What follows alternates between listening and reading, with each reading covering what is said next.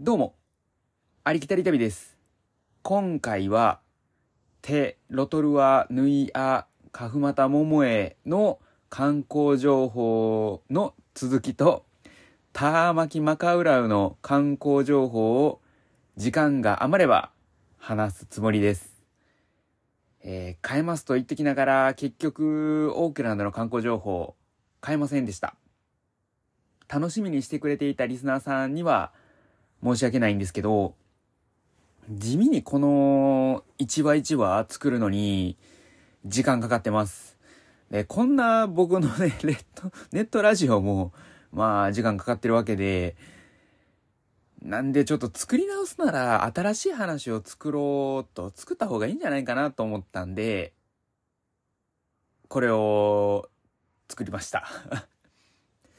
で、第65話では、オークランドの観光情報、第66話ではロトルアの観光情報とは書かずに、テ・ロトルア・ヌイア・カフマタ・モモエの観光情報と書いて配信しました。当然ではあるんですけど、オークランドと書いてる方が文字数も少ないし、再生回数も多かったんですね。僕のネットラジオ自体が再生回数は多くないんですけど、一定の数は聞いてもらえてるんです。本当いつも聞いてくださってる方、ありがとうございます。本当に嬉しいです。やる気になってます。で、需要があろうとなかろうと、1回とかないんですけど、たとえ1回だったとしても聞いてくれる方がいるのであれば、僕のモチベーションになります。ちょっとずつ話し手として成長していくのでよろしくお願いします。一緒に成長していきましょう。これからもよろしくお願いします。長くなりましたが本編早速いきましょう。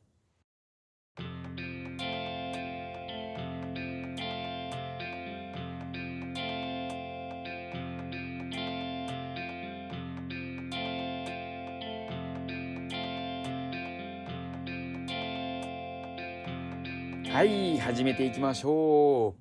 テ・ロトルア・ヌイア・カフマタ・モモエの続きなんですけど、前回は町とテプイアの話をしましたよね。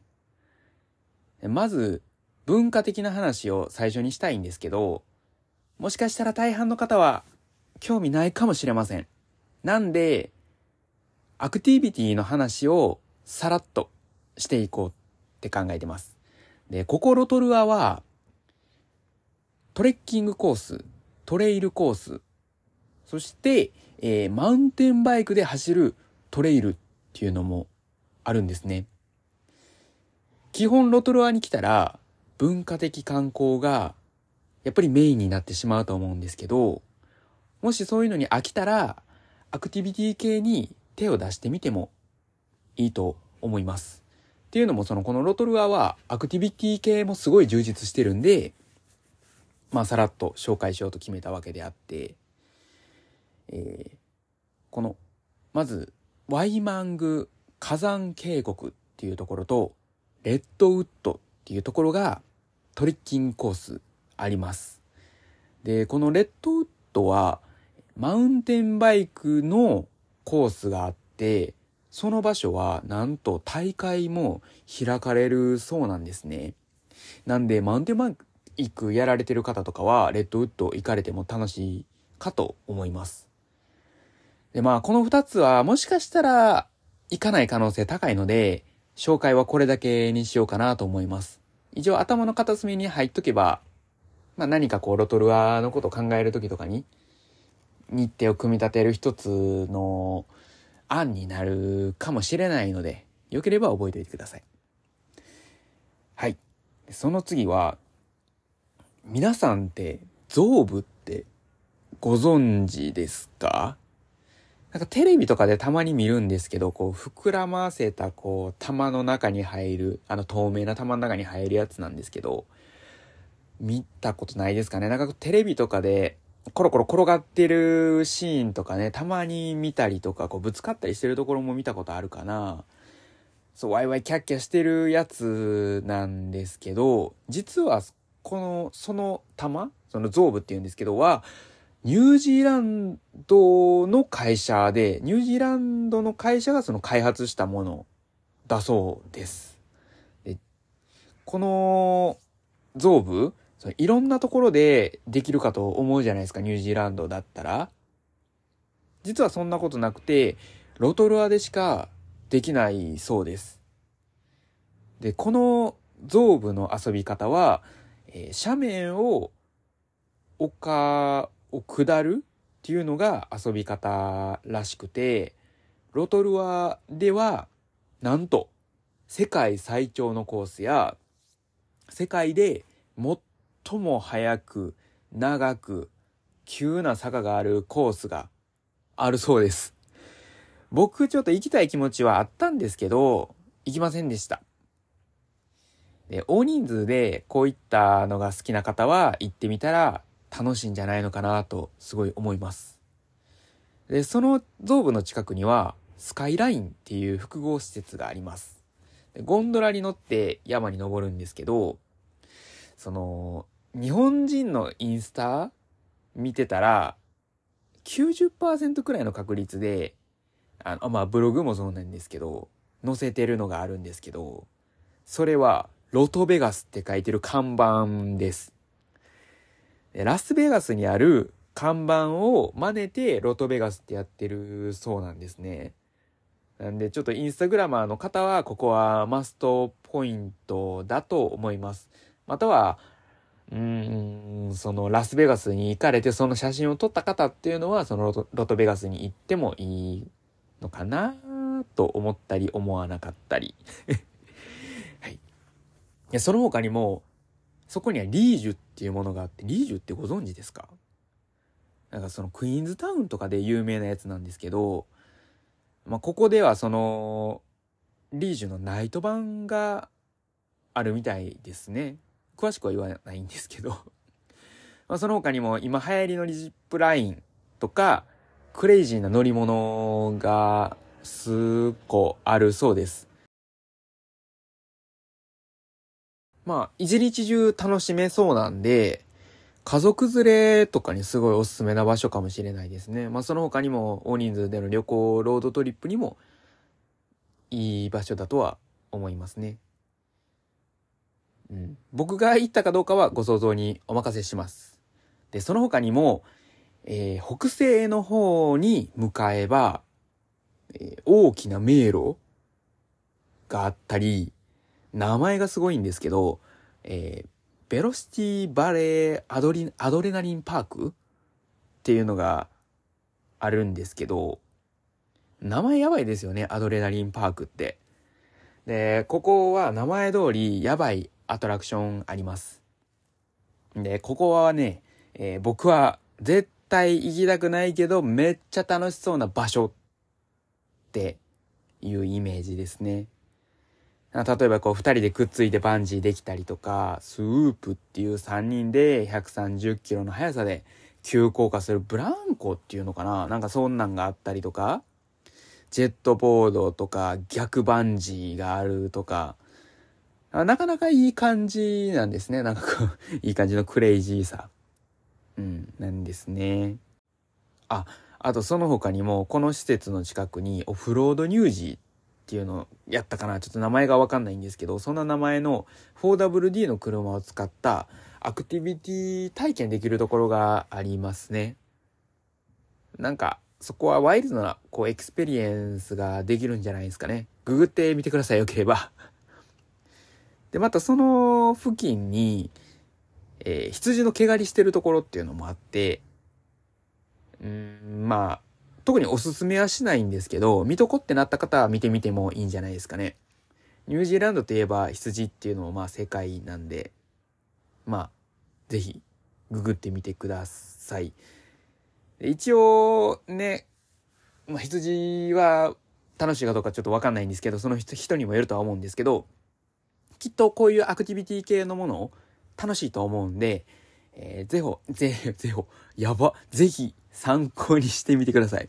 で、南島のクイーンズタウンもアクティビティで有名なんですけど、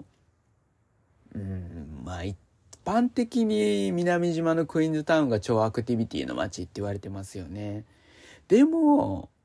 北島のロトルはもうなかなかアクティビティの街なんですね。で、まだまだアクティビティはあるんですけど、僕のおすすめがあるんですけど、とりあえずここで一旦終了。で、やっとね、前振りが終わりました。ここからちょっと言いたかったことなんですね。さっき言ったアドレナリンパークや66話で話したかな、これ定かではないんですけど、泥温泉楽しめるところがあって有料の場所なんですけど、そこにですね、ミリミリっていうマッサージ、やってるんですけど、でタイとかその中国式なのではなくて、ミリミリを受けてみてもいいかもしれません。で、前も一応言いましたが、一応ちょっと今回も言っておきたいんですけど、僕は研究者とか学者ではないので、民族関係のことについていろいろ好き勝手話させてもらいます。で、このミリミリは、マオリのその今日でいうマッサージに当たります。ですけど、そのマオリの方からすると、これをマッサージと一括りにすると、そうでもありそうな、ないようなって感じなんですね。ヒーリングっていう言葉が一番近いかもしれません。で、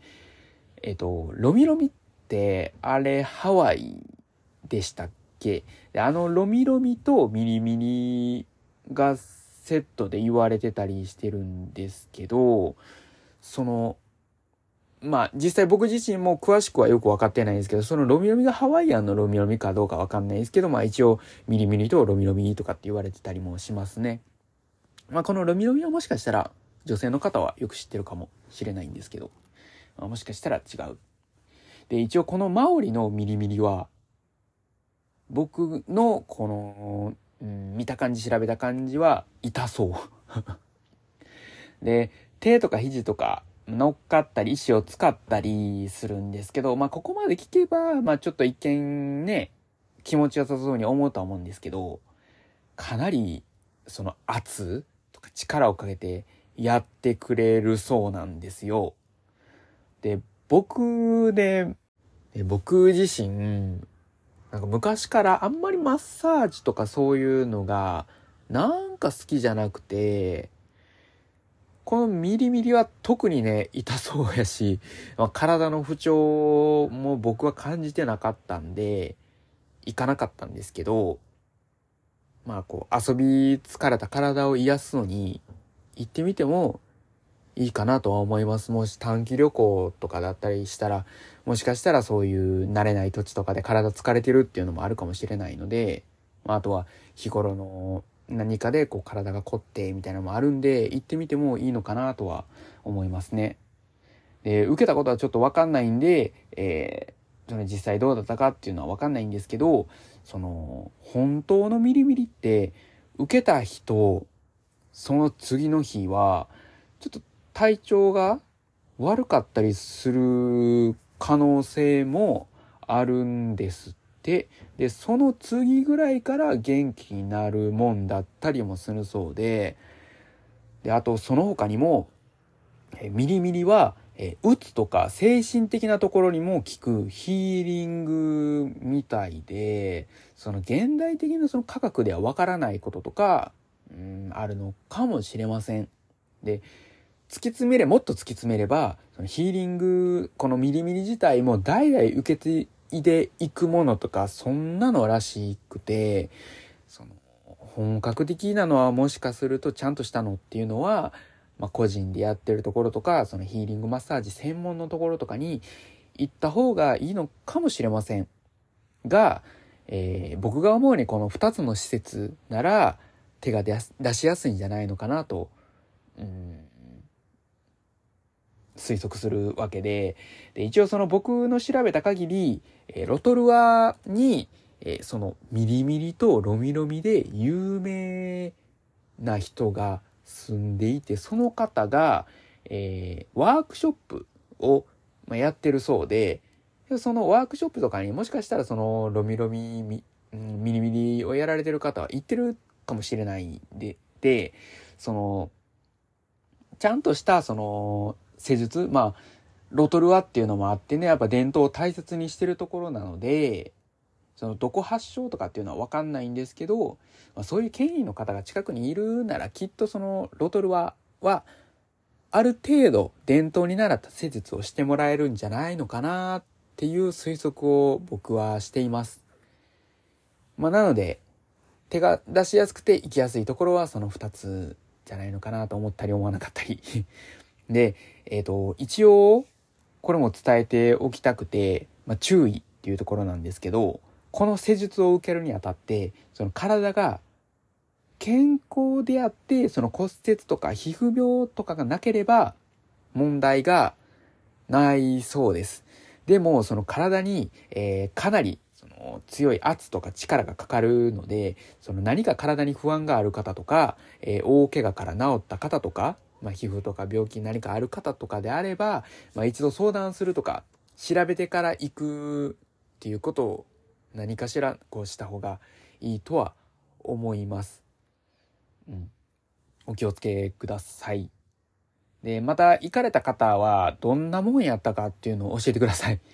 体がどうやったかだけじゃなくて、その精神的な面もどう変わったとか教えてください。結構ね、彼らそういうスピリチュアル的なところっていうのをこう大切にしてますよね。本当に現代じゃ分かんないこと、解明できないこととかもいっぱいあると思うので、ぜひ教えてほしいです。どういう風に変わったかとか、どんな施術やったかとか楽しみにしてます。いやー、好きな街なんで話せることまだまだありますね、次は文化的なところを外れて変わり種を2つほど紹介できればなと思います。まず1つ目は、モーションエンターテイメントっていうゲーセンがあります。でここは結構でかいんですけど、まあ、日本のめちゃめちゃでかいゲーセンに比べれば劣ります。でも一応その VR 体験とか、まあ、いろんなことができる施設で、ラウアンのスポッチャみたいな場所ですね。まあ実際にそのスポッチャかって言われるとちょっと異なるんですけど、まあアミューズメントが恋しくなった頃に行ってみてもいいかもしれませんね。まああとは雨の日で観光できないってなった方とかにはおすすめですね。行ってみてもいいかもしれません。で、あともう一つ目が、ちょっとこの情報は、定かではないんですけど、僕の感覚的なところでのおすすめなんですけど、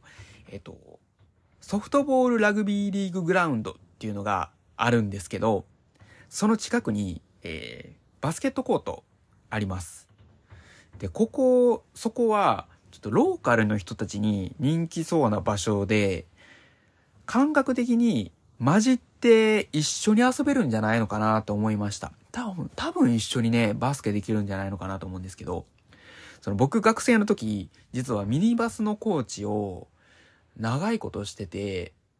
5年、6年ぐらいかな、もっとしてたのかな、わかんないですけど、バスケにハマってた時期があって、大学の時は特にハマってて、友達と週2くらい河川敷のバスケットコートで遊んでたことがあって、でああいうところってこういろんな人が来て、おのおのがこうコートとゴールをお互いに共有して、まあ、楽しんだり一緒にやったりしますよね。知ってる方はわかると思うんですけど、たまにこうフィリピンの人たちが来たりして、彼らめちゃバスケ好きなんで、2対23対3でバスケやったりしてたんですけど、まあ、そんなのがそのロトルアのバスケットコート、そこにはありました。でもちろんその他の場所にもバスケットコートあるんですけど、その僕が言ってるこの場所は割と暇があればバスケしに来る人たちが来る場所やなってところでしたね。そういう風に感じました。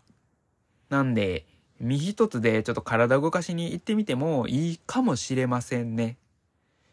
ちょっとかもしれないっていう情報なので、本当にもう一度言いますが、当てにしないでください。はい。で、あと、変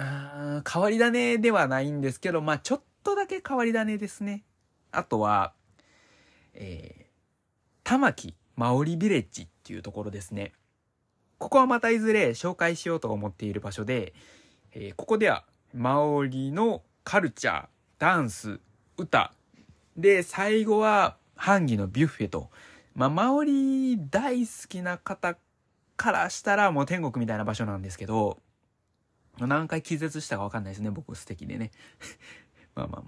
でもそこではマオリの戦士や人たちがどんなトレーニングを日常してたかみたいな、そのどんな遊びをしてたかみたいなのを体験できるんですけど、